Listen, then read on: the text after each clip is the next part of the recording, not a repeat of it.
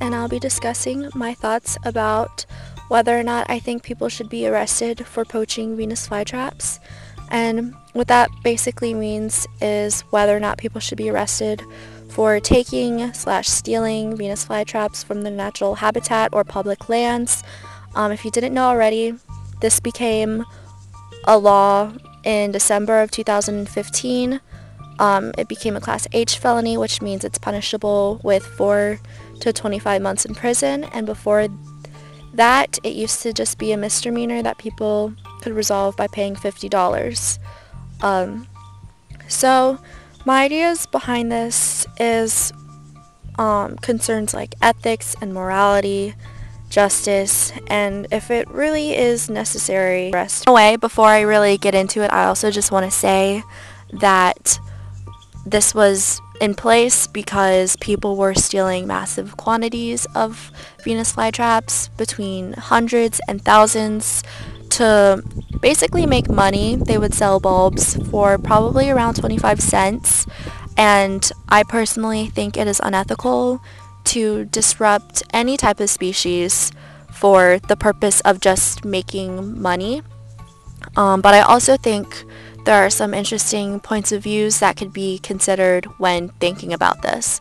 And one of those that I have is if it is illegal to remove a plant from nature, then what makes this any different when people do things like collect seashells or sand dollars off of a beach? I think that's a very good comparison because a sand dollar is a type of sea urchin and is also a living organism, just like Venus flytraps. And when I think of this example and why one is illegal and the other is legal, I think a lot of it is subjective. I think that maybe it is illegal to take Venus flytraps because of them being a carnivorous plant because they have special qualities and people value them differently than other species and also because they are endangered. But if you look at the two last points that I brought up with it being special than other species value, um, just because people have different ideas or values for different organisms doesn't make it doesn't really change the situation. And the last reason with them being endangered, I also consider if enough people were collecting uh, sand dollars from beaches, if those became an endangered species, then would that or should that also become something illegal to do?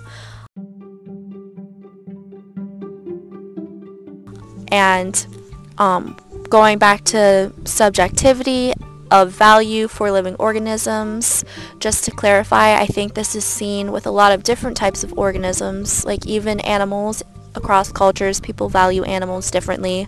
In some cultures, it might be okay to eat other animals and not certain other, certain animals, and then people even have their own preferences with what meats they want to consume, and this has become so normalized that society has even created or classified these people with labels like pescatarian, veganism, vegetarian, etc.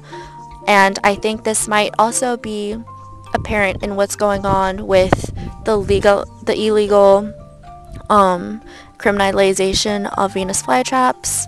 And I just want to ask if it's going to be illegal to take this specific plant from nature why is it okay to take any other living organism from nature?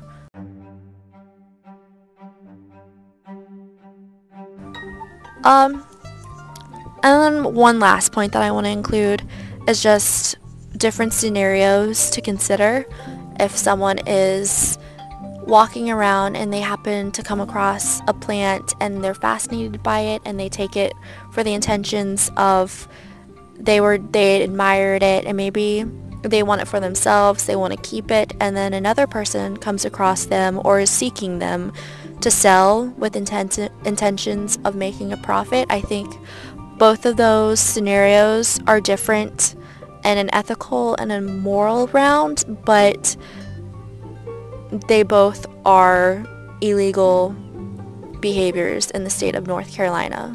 So both of them despite the intentions, would both be illegal.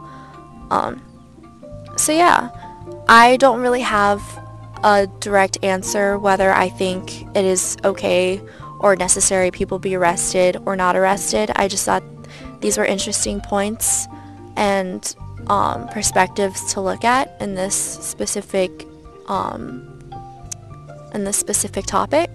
So that pretty much wraps up this podcast. Again, this is Sydney. I hope you found something interesting or kind of just like thought provoking. But yeah, thank you for listening.